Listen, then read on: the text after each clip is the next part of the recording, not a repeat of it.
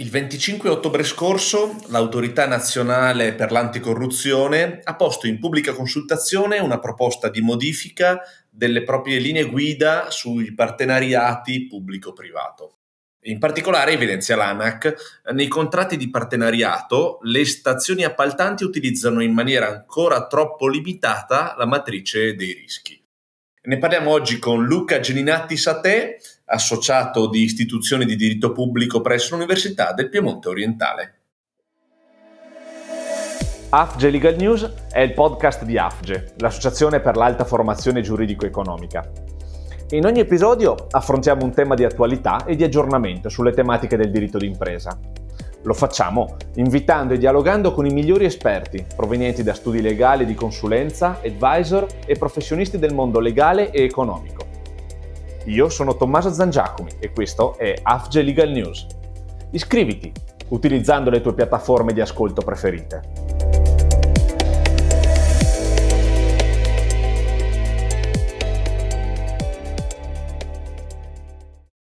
Bene, cari amici di AFGE, buongiorno e bentrovati a tutti voi. Siamo qui per una nuova puntata del nostro podcast AFGE Legal News il nostro ospite per la puntata di oggi è Luca Geninatti Satè, che è um, ordinario di istituzioni di diritto pubblico presso l'Università del Piemonte Orientale, avvocato e um, attualmente associato appunto alla um, cattedra di uh, diritto di istituzione di diritto pubblico presso uh, l'Università del, del, Piemonte Orientale stessa.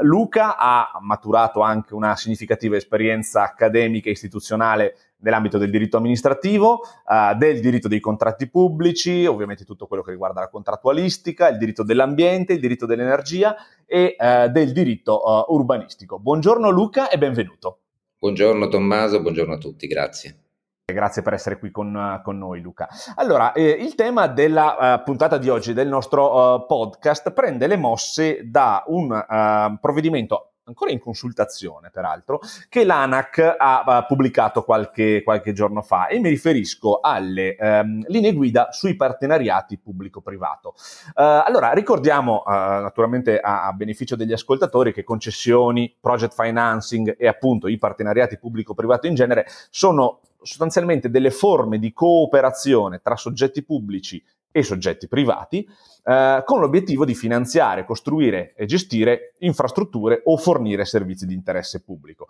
Un tema ovviamente di grandissima a, a, attualità e stante naturalmente la Uh, direi ormai uh, costante uh, carenza di fondi pubblici, ehm, è uno strumento che eh, può essere di grande aiuto proprio appunto nella, nella, realizzazione di opere pubbliche o nell'erogazione di servizi pubblici. allora Luca, ti volevo, ti volevo, chiedere, ci puoi illustrare sinteticamente il contenuto di questi strumenti, cosa sono più precisamente i partenariati pubblico-privato e soprattutto spiegarci la razza delle nuove linee guida eh, appena emanate, benché appunto ancora in consultazione dall'autorità nazionale eh, per l'anticorruzione? Sì, allora eh, il partenariato pubblico-privato, come già anticipavi tu, è una categoria che comprende una pluralità di strumenti e di contratti che sono però accomunati da questa caratteristica, cioè dal fatto che la realizzazione dell'opera o la gestione del servizio viene svolta con un contributo, un apporto molto peculiare del soggetto privato, cioè si realizzano opere pubbliche, si gestiscono servizi pubblici, ma con un contributo significativo del soggetto privato dove eh, la peculiarità di questo contributo sta essenzialmente, sinteticamente nel fatto che la remunerazione del soggetto privato, quindi i corrispettivi che egli percepisce per l'attività che svolge, derivano principalmente dalla gestione dell'opera o del servizio, quindi dallo sfruttamento economico, per così dire, dell'opera o del servizio che realizza. Eh, per essere più, più, puntuali su questo aspetto, intanto il partenariato è uno strumento relativamente recente che però in realtà ha già alcuni decenni, ma si fonda sul meccanismo, sulla dinamica, come tu ricordavi, delle concessioni, che sono in realtà anche nel diritto amministrativo italiano strumenti piuttosto risalenti, perché hanno, diciamo, almeno un secolo di vita. Ecco, la particolarità, dicevo, sta nel fatto che mentre in altre forme giuridiche, tradizionalmente quelle degli appalti, il soggetto privato è eh, retribuito dall'amministrazione per l'attività che svolge, quindi se costruisce un'opera è pagato per la costruzione,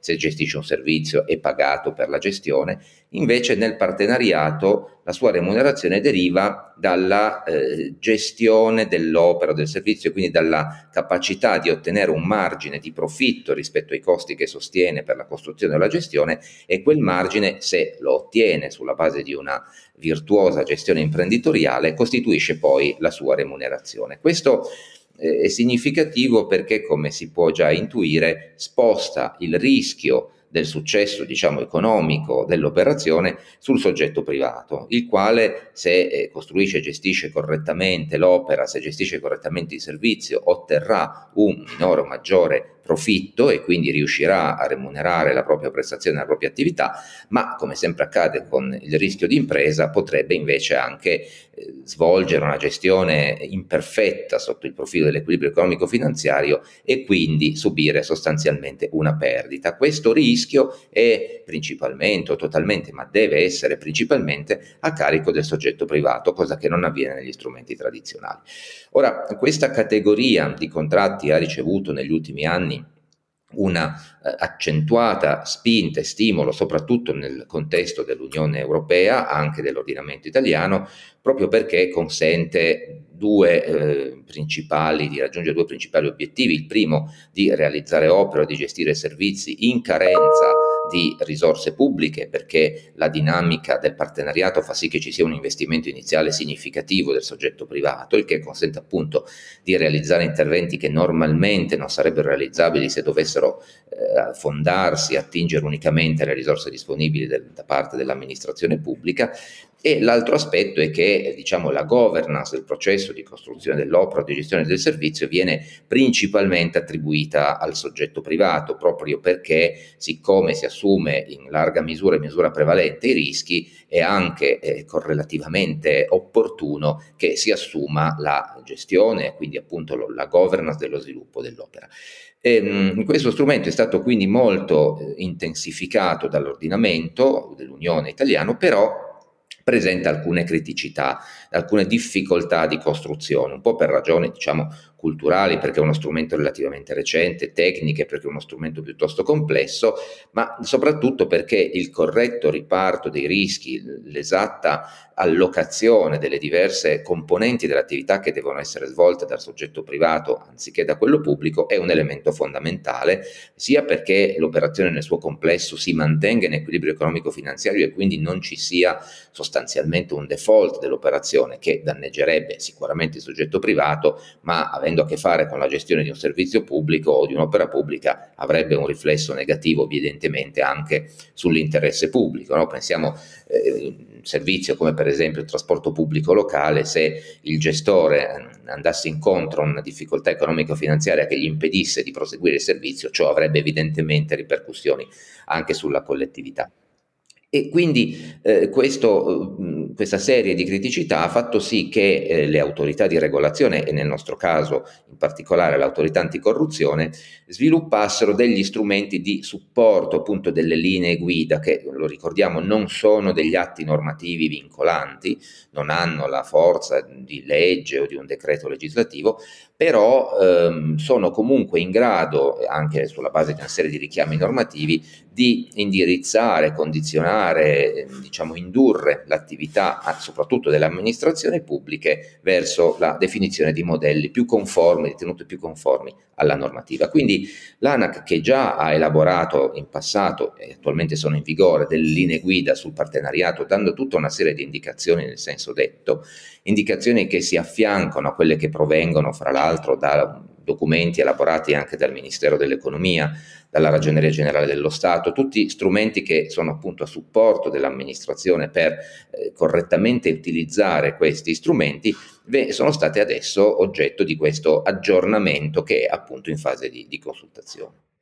Eccellente, grazie, grazie molte Luca. Ecco, mi pare ehm, che in queste eh, nuove linee guida, eh, che appunto tu ricordavi essere ehm, di fatto un aggiornamento di un provvedimento appunto di linee guida già esistenti appunto sul tema del, dei partenariati pubblico-privato, dicevo, eh, proprio in queste linee eh, guida ehm, l'ANAC mette in evidenza, e quindi questa sia poi diciamo, la novità più importante di questo, di questo aggiornamento, ehm, dica, mette in evidenza eh, come nei contratti di partenariato pubblico-privato le stazioni appaltanti abbiano ancora molte difficoltà a ragionare in termini di chiamiamolo risk management, quindi diciamo proprio nell'attività di misurazione, monitoraggio e mitigazione dei rischi. Questa è un'attività che Uh, ovviamente lato imprese, quindi diciamo nel mondo imprenditoriale, è un'attività che ha uh, già uh, che, che, si è radicata nel corso degli ultimi decenni, direi, insomma, in maniera solida. Ovviamente ci sono interi um, settori, penso ovviamente a quello bancario, a quello assicurativo, dove il risk management di fatto è uh, pane quotidiano, ma anche nei settori industriali, uh, di fatto il risk manager è diventato una delle figure principali appunto nell'ambito, nell'ambito industriale, imprenditoriale. Ecco, forse invece manca, difetta un po' alle pubbliche amministrazioni ancora questa capacità di ragionare Uh, in termini di uh, gestione e mitigazione dei, dei, rischi. Allora, ci puoi spiegare meglio cosa dice l'ANAC in queste linee guida riguardo a questo aspetto specifico? Sì, allora questo proprio dell'allocazione e gestione dei rischi, come accennavo prima, è il punto centrale del partenariato, è un, anche un tema molto complesso che adesso qui necessariamente non possiamo che sintetizzare in poche, in poche suggestioni, diciamo, però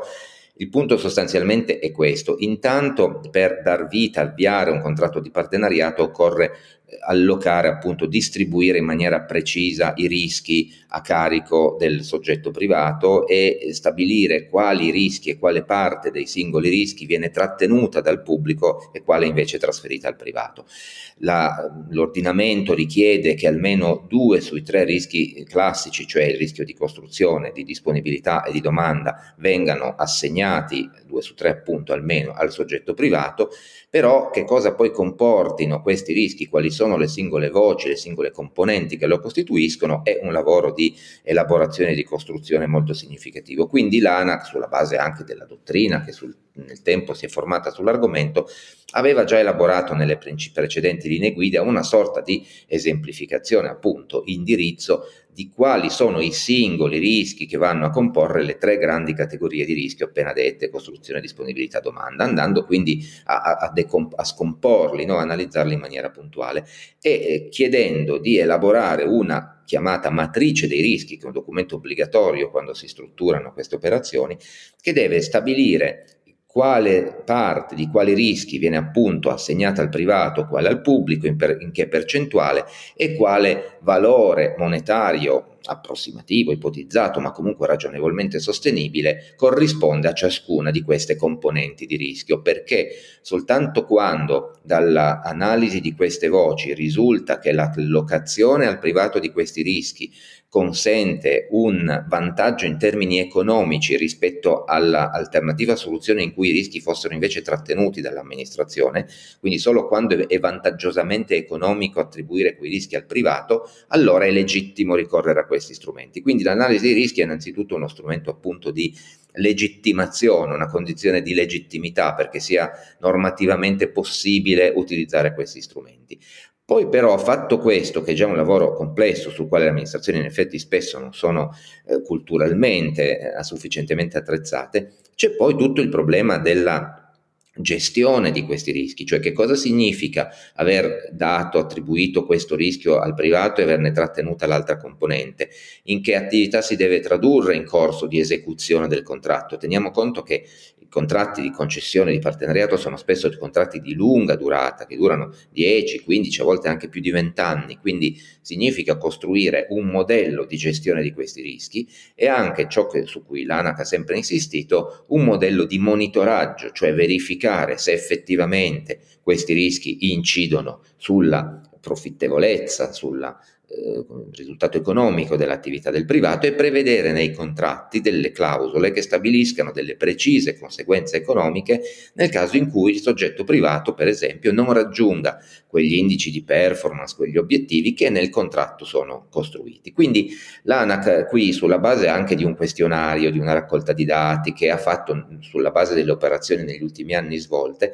ha rilevato intanto una ridotta utilizzazione di questo strumento del partenariato e comunque comunque nei casi in cui è utilizzato una difficoltà nel ripartire ma soprattutto nel gestire correttamente questi rischi. Quindi le linee guida hanno l'obiettivo di supplire a questa carenza andando a precisare in maniera ulteriormente puntuale come costruire la matrice, come elaborare la gestione e come costruire il monitoraggio. Siccome tutto questo, oltre a essere necessario e opportuno per la gestione, è anche, come dicevo, una condizione di legittimità dell'operazione, delle linee guida bisogna alla fine tenere conto perché se poi per qualche motivo eh, un contenzioso o una appunto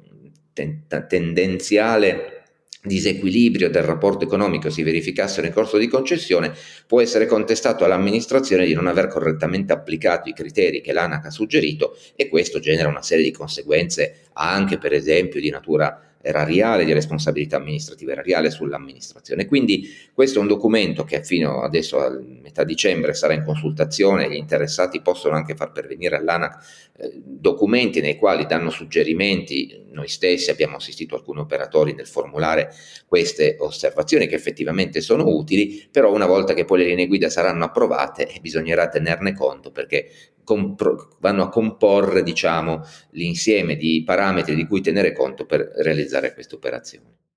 Ecco, questo hai fatto bene a, a ricordarlo, Luca. Appunto, queste eh, linee guida sono in consultazione fino al 13 dicembre prossimo e, ovviamente, appunto, come eh, ricordavi correttamente tu, eh, una volta poi emanate eh, nella loro versione definitiva, saranno, sap- sapranno essere uno strumento utile per le pubbliche amministrazioni, appunto, nella uh, costruzione appunto, di questi partenariati pubblici-privati, ma saranno poi ovviamente una matrice di confronto rispetto a eventuali disallineamenti rispetto a, a, queste, a queste, linee guida che sono state eh, emanate. Io ringrazio Luca Geninattis a te per essere stato con noi, buongiorno, grazie, grazie ancora Luca. Grazie Tommaso, grazie a voi, buona giornata. E a risentirci ai prossimi appuntamenti, buongiorno. Questo era AFGE Legal News, il podcast di AFGE, l'Associazione per l'Alta Formazione Giuridico-Economica, e io sono Tommaso Zangiacomi. Iscriviti utilizzando le tue piattaforme di ascolto preferite. E se desideri essere sempre aggiornato sulle tematiche affrontate in questo podcast, collegati al nostro sito afge.legal o seguici su LinkedIn e unisciti alla nostra learning community. Al prossimo episodio!